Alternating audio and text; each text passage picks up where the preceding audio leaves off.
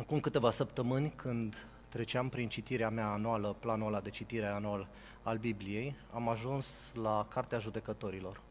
Cartea Judecătorilor, care este imediat după Cartea Generalului Iosua, cel mai mare, probabil, conducător de oști care l-a avut vreodată Israelul, sau despre care cel puțin știu eu, și microfonul mai aproape de gură. Acum e mai bine?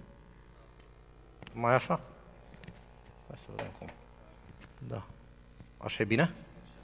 E perfect. Bine. Haideți să ne ridicăm cu toții în picioare. Aș vrea să deschidem Cuvântul lui Dumnezeu la Cartea Judecători, capitolul 5. Vom începe să citim de la versetul 3 și vom merge până la versetul 23, unde vom trage concluziile.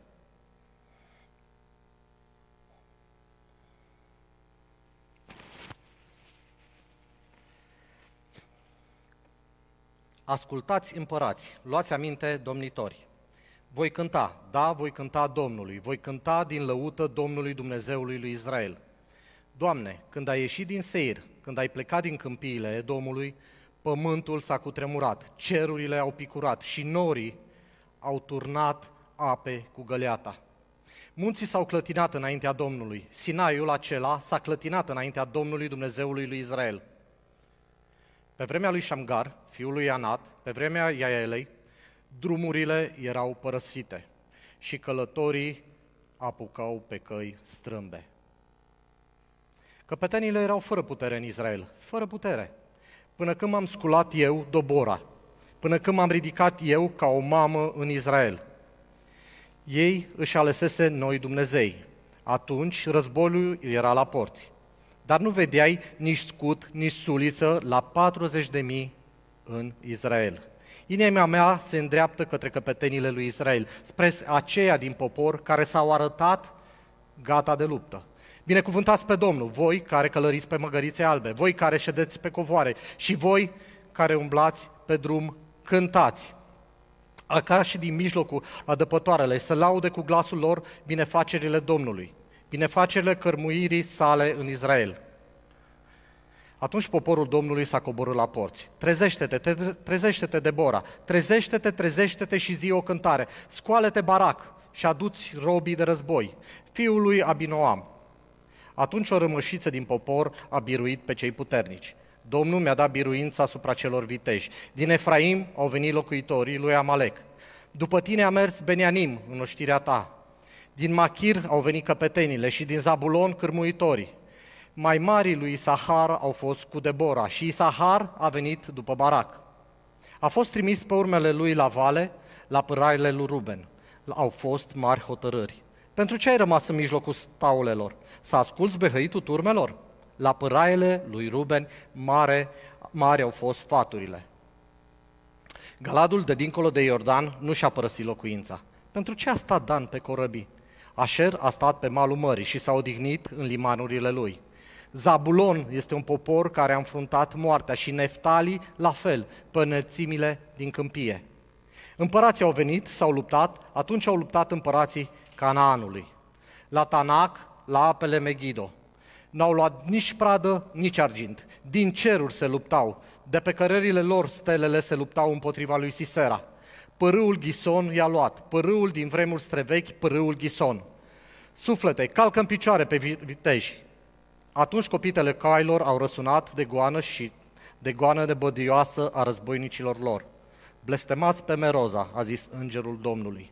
Blestemați pe locuitorii lui, căci n-au venit în ajutorul Domnului, în ajutorul Domnului printre oameni viteji. Doamne, îți mulțumesc pentru cuvântul Tău. Îți mulțumesc că Tu ne vorbești, ne vorbești mereu, ești atât de bun cu noi, Doamne. Doamne, îți mulțumesc că Tu ești Cel ce ne călăuzești în fiecare zi. Atunci când avem răbdare și timp să ne aplecăm la ceea ce Tu ai să ne spui, Doamne, Tu ne dai direcție și nu ne lași niciodată singuri, pentru că războaiele întotdeauna sunt ale Tale. Tu ești Cel care duci lupta, Doamne. Tu ești Cel care aduci victoria. Binecuvântat să fii Tu în veci de veci. Binecuvântat ești Tu. Binecuvântat să fii. Amin. Vă invit să luați loc.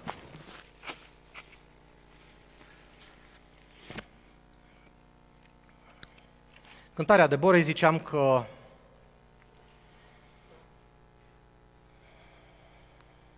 Debora e al treilea judecător care apare în carte. Cartea Judecătorilor are un light motiv, așa, un verset sau o temă care se repetă de-a lungul ei. În Judecător 21:25 e ultimul verset din Cartea Judecătorilor. Cartea Judecătorilor se încheie așa: pe vremea aceea nu era împărat în Israel, fiecare făcea ce îi plăcea. Și lucrul ăsta în Cartea Judecătorilor se repetă, mereu se zice, pe vremea aceea nu era împărat și fiecare făcea ce îi plăcea. Vă ziceam când eram în citirea mea în Judecător și ajunsesem la psalmul ăsta, la cântarea aceasta Deborei,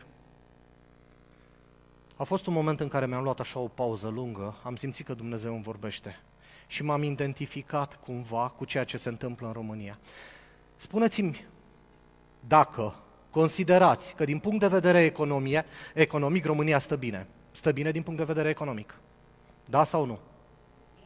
Nu. Stă foarte bine. Din punct de vedere al prețurilor, sunteți mulțumiți de ce se întâmplă acum în țară? Din punct de vedere al gestionării pandemiei, sunteți mulțumiți? Dar din punct de vedere a răspândirii cuvântului lui Dumnezeu, cum vă simțiți? Mulțumiți sau nu? Nici eu nu mă simt mulțumit. Și lucrul ăsta m-a făcut să mă gândesc cumva noi suntem într-o perioadă ca aceea din timpul judecătorilor. Nu era împărat în Israel. Când a început pandemia, Statele Unite aveau un alt președinte, iubit de unii, urât de alții, înjurat, aplaudat. Dar el a făcut un lucru care eu mi l-aș fi dorit să existe și la noi în România. A declarat o zi de post în care toată lumea să-și întoarcă fața către Dumnezeu și să-i ceară mila Lui. Mi-aș fi dorit să văd lucrul ăsta în România, dar din păcate suntem conduși de niște oameni atât de politically corect, încât ne conduc oriunde, dar numai spre Dumnezeu nu. Dragii mei, Dumnezeul nostru e un Dumnezeu al absolutelor. Un Dumnezeu care zice păcatului păcat, care zice vinei vină, care zice la alb alb și negrului negru, care zice la rece rece și fierbinte fierbinte. Dumnezeul nostru zice să ne ferească Dumnezeu să fim călducei, pentru că El nu suportă, ne scuipă din gură.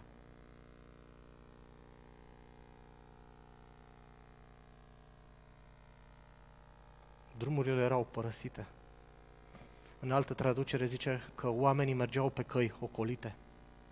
Nu alegeau drumurile principale. Fiecare făcea cam ce-l tăia capul în acea perioadă în Israel.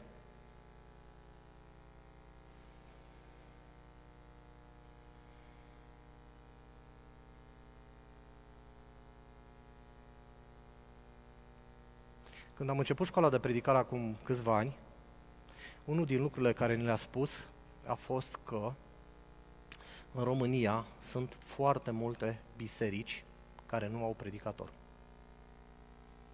E o nevoie acută de predicatori.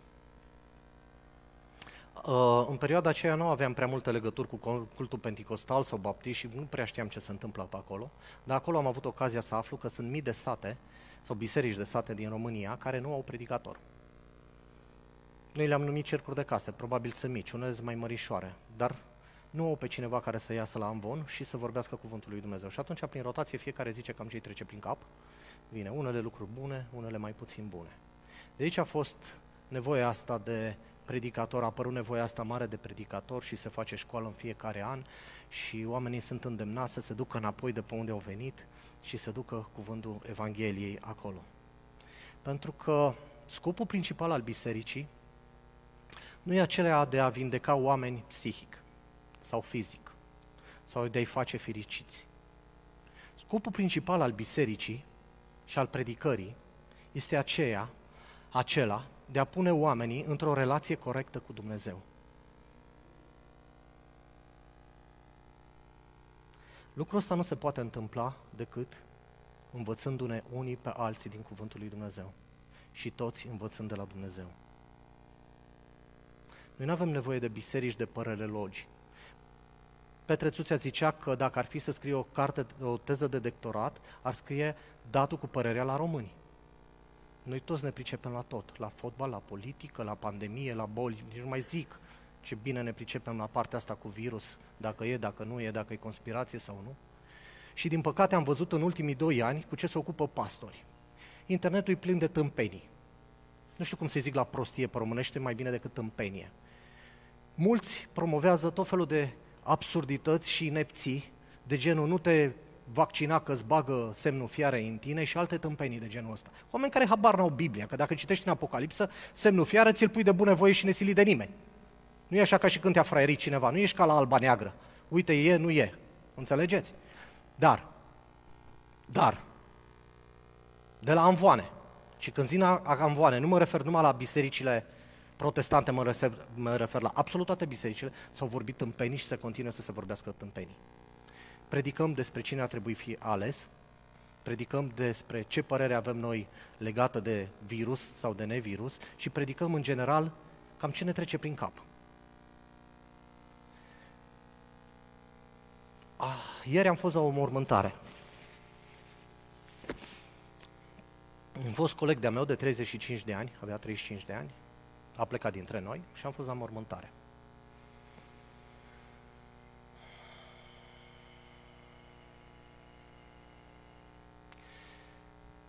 În mod normal, națiunea noastră creștină se întâlnește în număr mare cu prieteni sau cu cunoscuți la câteva evenimente mari din viață, la un botez, la o căsătorie sau la o mormântare. Ieri mă gândeam că e un prilej foarte bun în care să predici Evanghelia la o mormântare.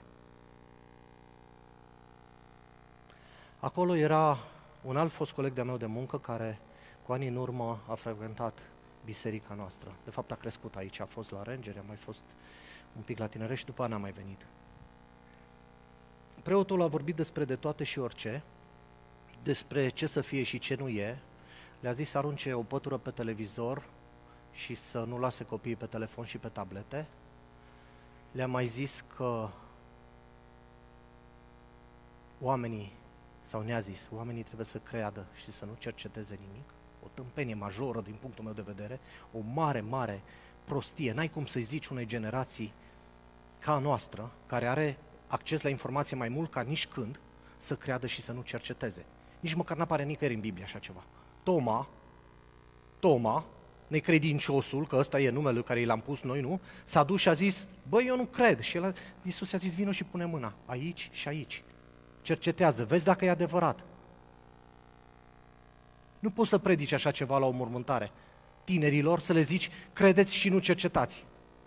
Că toți o să te înjură și o să plece. La sfârșit vorbeam cu colegul ăsta al meu, pentru că la un moment dat s-a făcut referire la timp, la timpul ăsta care îl avem acum și cum ar trebui să ne trăim viața și ei ziceau că, preotul zicea că faptele noastre ne mântuiesc. Noi ne mântuim pe noi prin faptele noastre. Și eu vreau să ajung cu colegul ăsta al meu de servici, fostul meu coleg de servici, la partea asta cu timpul. Și l-am întrebat, ne-a zis, băi, ai auzit ce a zis ăsta, ți s-a părut că a vorbit? Și a zis, da, sigur că da. Mi-a fost foarte clar, mă duc acasă și arunc un mileu pe televizor și pun și un pește deasupra. Ce nu mai prunesc. Știți de ce? Pentru că predicarea a fost un ghivejde de toate și cu nimic, clar. Dacă îi predici unui om că faptele tale te vor mântui, în afară de psihopați și criminali în serie, toată lumea, nimeni nu e atât de rău încât să meargă în iad. Eu nu sunt atât de rău încât să merg în iad, dacă faptele mele, pentru că am făcut și fapte bune. Am mai mințit, am mai furat câte ceva, am luat lucruri care nu mi-a pățit, dar totuși, eu nu sunt un om atât de rău încât să merg în iad. Și a fost o impresie mai puternică ca nici când, că drumurile sunt pustii și că fiecare apucă pe unde îl taie capul și merge în ce direcție îl taie capul.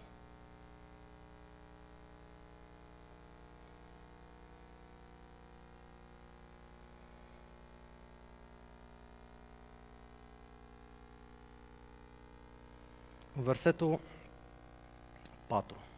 nu vedeai nici scut, nici suliță la 40.000. Nu cred că e 4, în fine. Nu vedeai nici scut, nici suliță la 40.000. M-am gândit când am citit despre scut, suliță și sabie la 40.000, cum ar fi să pleci la război, ei s-au adunat 10.000 toți și au plecat să se bată împotriva la asta care avea 900 de care de fier. Atunci mă gândesc că era un fel de tancuri, cum stau alea la granița cu Ucraina, și ăștia s-au dus cu mâinile goale. Că dacă n-ai sabie, n-ai scut, n-ai nimic, te duci să te bați. Dar cum e ca noi creștinii să ne trăim viața fără suliță și fără sabie? Efeseni 6:17. Sabia Duhului, care este cuvântul lui Dumnezeu, ne zice că în versetul 18 să facem acolo tot timpul prin duhuri, rugăciuni și cereri.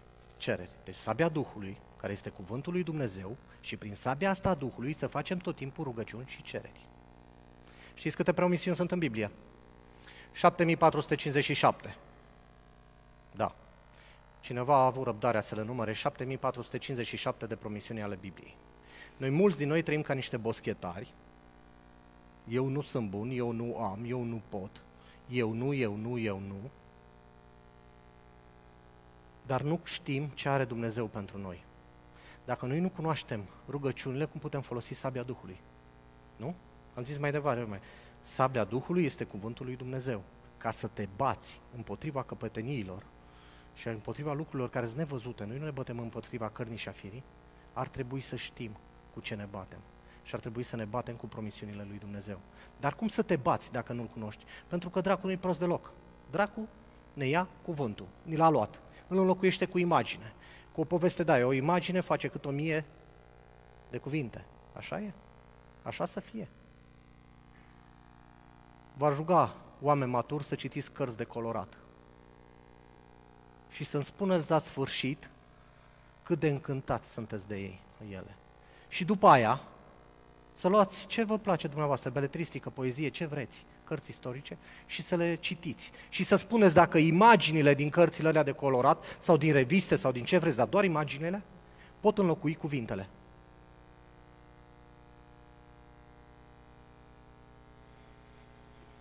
Mi s-a sugerat la un moment dat să folosesc PowerPoint-uri care cred că sunt bune, dacă sunt cuvinte și imagini în timpul predicii, și m-am gândit de multe ori și încă cred că nu e o cale foarte bună. Pentru că la început era cuvântul și cuvântul era cu Dumnezeu și cuvântul era Dumnezeu. Și tot ceea ce a fost făcut prin cuvânt, prin Logos. Pavel zice că Dumnezeu ne-a lăsat nebunia predicării, să ducem Evanghelia mai departe. Apoi predicarea nu e doar de aici, de la amvon. Predicarea e de acasă, e din discuția ta cu vecinii, din discuția ta cu familia ta, acolo e predicare. Acolo e predicarea Evangheliei. Nu aici la amvon. Nu pe amvon trebuie să ne batem și să ne înghesuim. Să ne batem și să ne înghesuim predicând Evanghelia oamenilor care nu-L cunosc pe Dumnezeu.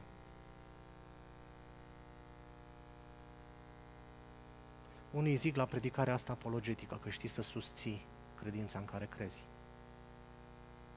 Alții zic retorică. Probabil că are multe nume. Dar eu numesc predicarea Evangheliei. Ce frumoase sunt picioarele celor care duc vestea bună, vestea Evangheliei. Noi ar trebui să umblăm pe cărările astea pustii și desfundate. Când lucrurile nu se întâmplă așa cum trebuie, cineva trebuie să ia atitudine. Debora, o femeie,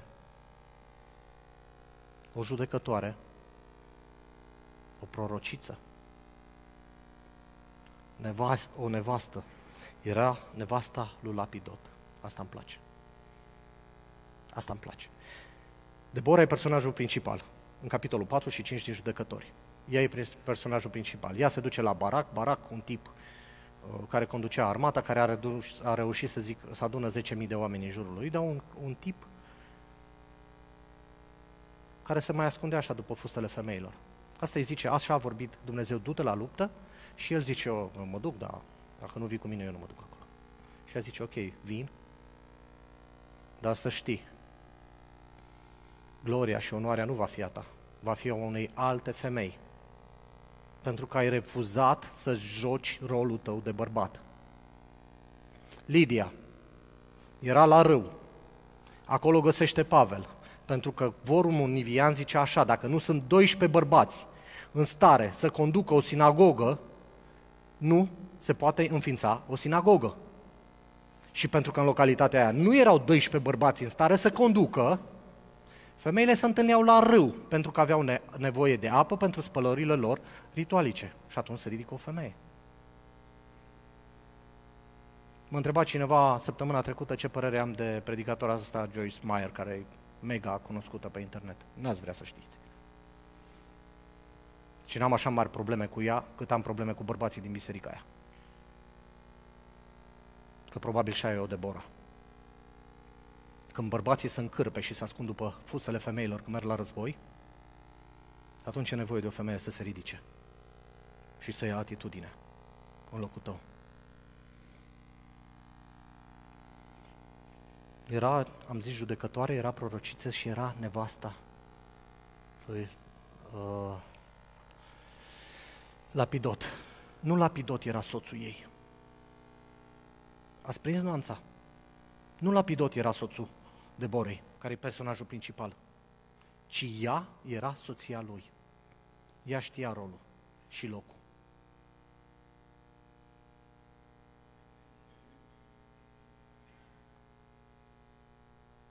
Merge la război. Judecători 4:9. Voi merge cu tine, dar atunci onoarea nu va fi a ta. Bărbați, pentru numele lui Hristos, ridicați-vă. Drumurile sunt pustii. Drumurile sunt pustii. M-am gândit la Brașov. Ultima statistică e din 2011 și zice că avem o populație de 275.000 de locuitori. Cred că e total eronată. Pe zona metropolitană e 400 și ceva de mii. E total depășită. Cred că populația Brașovului e mult mai mare. Și m-am gândit așa, câte biserici știți dumneavoastră în orașul ăsta? Sunt nulități, sunt mega cunoscute, sunt tot felul de biserici, ortodoxe, catolice, protestante, dar noi aici poate suntem 200 de persoane acum. Mai numerați toate bisericile care le știți și câte persoane sunt acolo. Și dați-mi o sabăie la 40.000 în Brașov. Mie nu mi-a ieșit, mi-a dat cu virgulă. Poate nu știu să fac foarte bine aritmetică, dar și o sabie la 40.000 e egal cu 0. Învățământul se bate acum ca clasele acelea de elevi să nu mai fie așa mari. Eu când am fost la școală eram aproape 40 de copii în clasă, la o învățătoare. Acum 20 li se par foarte mult, să fie clasele mai mici ca învățătoarea să se poate ocupa sau profesorul să se poate ocupa de fiecare. Cum ieșim noi la război cu o sabie la 40.000? Și noi ne dorim cercuri de casă mici, nu mini biserici. 10, 12, 14 oameni acolo ca să putem să avem părtășie, să ne zidim unul pe altul, să creștem împreună. Cine își dorește ca viața lui cu Hristos să fie doar duminica la biserică în 200 de oameni? Ați auzit de multe ori zicându-se, bă, mi-ar place să stăm mai mult, să avem părtășie mai mult, să ne cunoaștem mai bine unul cu altul și încercăm să facem lucruri gen cel de Crăciun, o să le mai repetăm, încercăm să stăm la cafea atunci când situația pandemică ne dă voie, dar totuși, relații puternice nu se zidesc acolo, că n-ai cum, relațiile puternice se zidesc în grupuri mici. O sabie nu trebuie să fie la 40.000, fiecare din noi ar trebui să aibă o sabie. Și acolo unde se luptă el cu inamicul nevăzut, să fie 10-13 necreștini, măcar de fiecare. Sabia Duhului. Sunt înșiruiți o serie de triburi care au participat la luptă, dar mai sunt înșiruiți și unii care nu s-au dus la luptă. Și zice frumos aici, La Ruben au fost mari hotărâri, mari au fost sfaturile lor. Galadu nu și-a părăsit locuința. Sună cunoscut? Eu stau acasă. Eu și familia mea, eu și casa mea vom sluji Domnului, dar noi între noi. Și atât. Fără a fi implicat undeva în biserică, fără a fi implicat într-un cer de casă, și numele meu e Galad. Și nu e singurul. Dan a fost pe corăbii, a fost în croazieră. Dan era în vacanță. Așer era pe malul mării. Unii ne trăim viața ca o permanentă croazieră, alții ca o permanentă vacanță, alții doar noi cu noi, în casele noastre, și drumurile sunt pustii. Mulți au nevoie de rema, un cuvânt specific.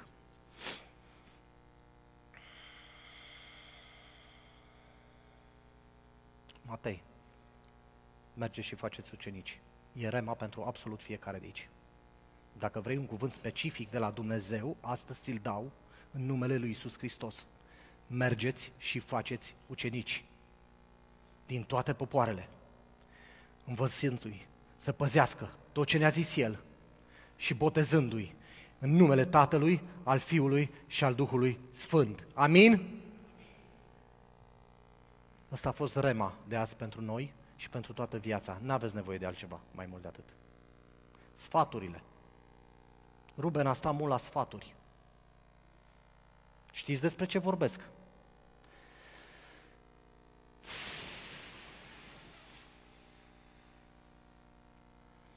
Fără să ofensez pe nimeni, sunt un om care îl apreciază foarte mult pe John Piper. Dar zilele astea am trimis un link a lui către niște prieteni și după mi s-a făcut un click în cap. E baptist, vorbea despre Duhul Sfânt și era la a 6-a predică din acel verset.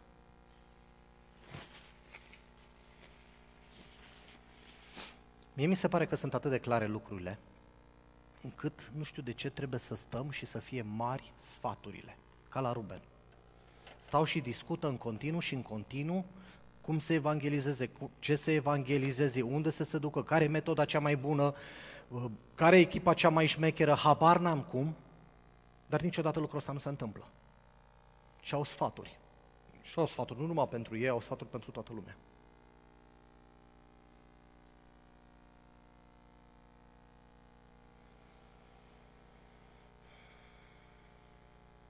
Vorbeam la început că judecători, Cartea Judecătorilor e după Cartea Generalului Iosua. În Cartea Generalului Iosua se povestesc fapte fantastice. Cum Dumnezeu a dat biruința. Și acolo l-am descoperit pe Caleb. L-am redescoperit pe Caleb. 12 iscoade a trimis Moise în Canaan, toți 12 s-au întors și doar 2 i-au văzut pe uriași, numai bun de bătuți, au văzut strugurii aia mari, numai bun de mâncat. Caleb a fost unul dintre ei. Și auziți aici, 45 de ani mai târziu, deci Caleb s-a dus în vârstă de 40 de ani, avea 40 de ani când s-a dus ca spion în misiune, în cercetare în țara aia. 45 de ani mai târziu, când avea 85 de ani, stătea de vorbă cu Caleb și îi zicea: acum 45 de ani, Dumnezeu prin Moise mi-a promis un teritoriu. De atunci până acum, mâna nu mi-a slăbit. Sunt la fel de puternic și la fel de ager ca atunci. Ochii lui au fost țintiți tot timpul spre țara promisă. Auziți ce zice Biblia despre el? Iosua 14:7, Caleb zice așa: am adus știri așa cum îmi spunea inima mea curată. curajul, nu este absența fricii, ci puterea de a depăși temerile noastre.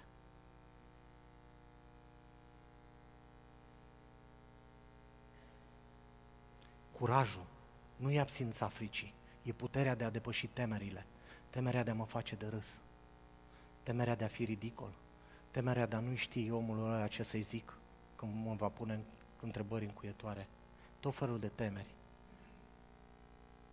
Dacă ne uităm la noi, de multe ori suntem așa, lipsiți de curaj. Caleb a fost un om al păcii. El nu numai că s-a bătut cu uriașii, dar când ăștia au venit și au vrut să-l omoare pe Moise, s-a băgat între ei. Matei 5, fericiți făcătorii de pace. El s-a băgat între ei și a zis până aici, lăsați-l pe Moise, stați departe, hai să nu ne bătem. Știți ce înseamnă Caleb, numele lui? Câine. Caleb tradus înseamnă câine. Caleb a avut o inimă de câine. L-a iubit pe Dumnezeu din toată inima lui, fără să se uite în stânga sau în dreapta. Ca un câine l-a iubit. Eclesiastul zice așa, mai bine un câine viu decât un leu mort. Cei care aveți animale acasă, care ați avut câini, care ați crescut cu câini, știți cum vă iubesc ăia? Necondiționat, nu contează, poate să tune, să fulgere, el te iubește. Se bucură când intri în casă, e trist când pleci de lângă el. Necondiționat. O dragoste ca de câine a avut Caleb și o inimă mare. El zice despre el, 14:8, Iosua, am urmat în totul voia Domnului. Moise zice despre el, a urmat în totul voia Domnului. Dumnezeu zice despre el, a urmat în totul calea Domnului. Ce poate fi mai grozav decât asta? Tu să poți să stai drept în fața oamenilor să zici, am urmat și urmez cu totul voia Domnului. Oamenii să se uite la tine și să zică, Adi urmează cu totul voia Domnului. Dumnezeu din ceruri să se uite și să zică, Costel urmează cu totul voia Domnului. Ce poate fi mai grozav de atât? O viață condusă de scopuri. Știi ce vrei și aia împlinești. Ca să poți să-ți împlinești scopurile, am o imagine scurtă într-un mic oraș, sau nu știu dacă e mic, habar n-am, un oraș din Italia. Fiul unui brutar a fost îndemnat de tatălui să își dezvolte cât mai mult vocea. Arrigo era un tenor din acea localitate și l-a acceptat pe acest tânăr să-i fie profesor. Cu el a studiat 7 ani și în paralel el a făcut și o facultate de pedagogie. După absolvire s-a dus la tatălui și l-a întrebat, tată, ce să fac, să devin profesor sau să devin tenor? Și taică-s-o i-a zis așa, Luciano, de vei alege să stai pe 2 scaune, ai să cazi printre ele cândva. Trebuie să-ți alegi un singur scaun. Am ales unul, au trecut 7 ani de studii și frustrare până când am început să predau. Mi-au luat alți 7 ani să ajung la opera metropolitană. Acum știu că orice ai face, fie că zizdești sau scrii o carte, este vorba de implicare. Angajamentul tău este secretul. Alege un singur scaun. Luciano Pavarotti. Alege un singur scaun. Nu poți să stai cu piciorul nici în lume și împărăția lui Dumnezeu. Nu merge. Alege un singur scaun, zicea Luciano. Și bine a zis. Inima de câine a lui Caleb l-a făcut să fie un om pe placul lui, pentru că el a fost mulțumit cu el însuși, pe placul oamenilor din jur și pe placul lui Dumnezeu. Debora, un om care s-a ridicat, care a prorocit, care a vorbit, a avut o atitudine mulțumitoare. Debora se îndeamnă pe ea, trezește-te, Debora, trezește-te și laudă-L pe Domnul. Le zice celorlalți, Barac, hai să lăudăm pe Dumnezeu. Arcași, care sunteți la adăpătoare, lăudați-L pe Dumnezeu cerurilor. De ce? Pentru că niciodată bătălia n-a fost a ei. S-a bătut, ce s-a întâmplat acolo a fost total anormal. Ei aveau 900 de tancuri, ăștia erau 10.000 cu mâinile goale, s-au întâlnit la război, ei au auzit despre ei că s-au adunat, s-a dus să se bată, ei s-au așezat pe o înălțime și ce s-a întâmplat acolo? Zice în psalmul ăsta, dintr-o dată a început o furtună și valea seacă a râului a venit cu o viitură și a măturat pe aia cu cal, cu cărătălărez, la revedere și noroc bun. A cui a fost victoria? A lui Dumnezeu. Cine merită toată cinstea și lauda? Întotdeauna Dumnezeu.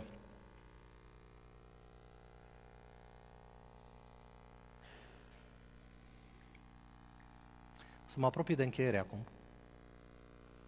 și aș vrea să vă las cu niște gânduri.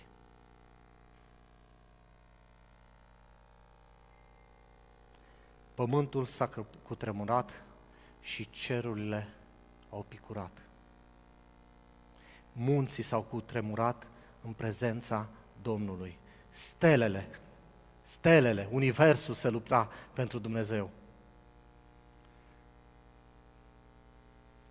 Dar e versetul 23, în care am zis că aș vrea să încheiem astăzi și să tragem o concluzie aici. Și versetul 23 zice așa. Blestemați pe Meroza, a zis îngerul Domnului, căci n-a venit în ajutorul Domnului, printre oamenii viteji. Blestemați pe Meroza, a zis îngerul Domnului. N-a zis un om, a zis îngerul Domnului. De ce?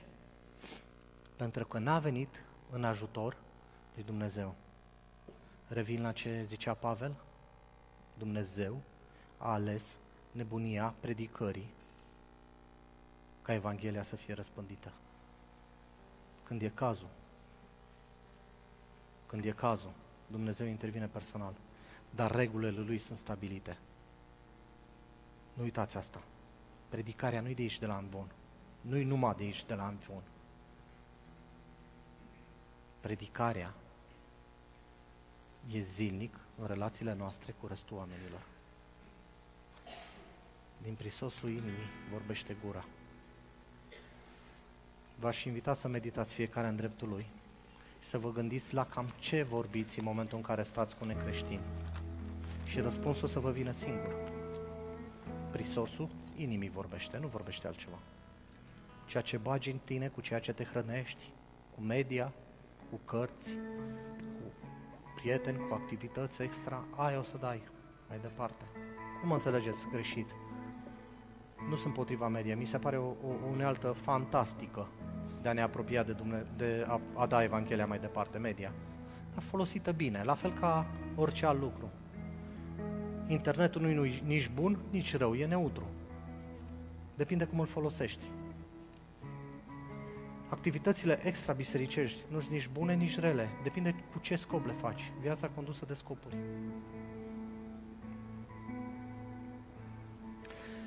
La începutul acestui secol din Anglia, ziarele publicau un anunț care suna cam așa.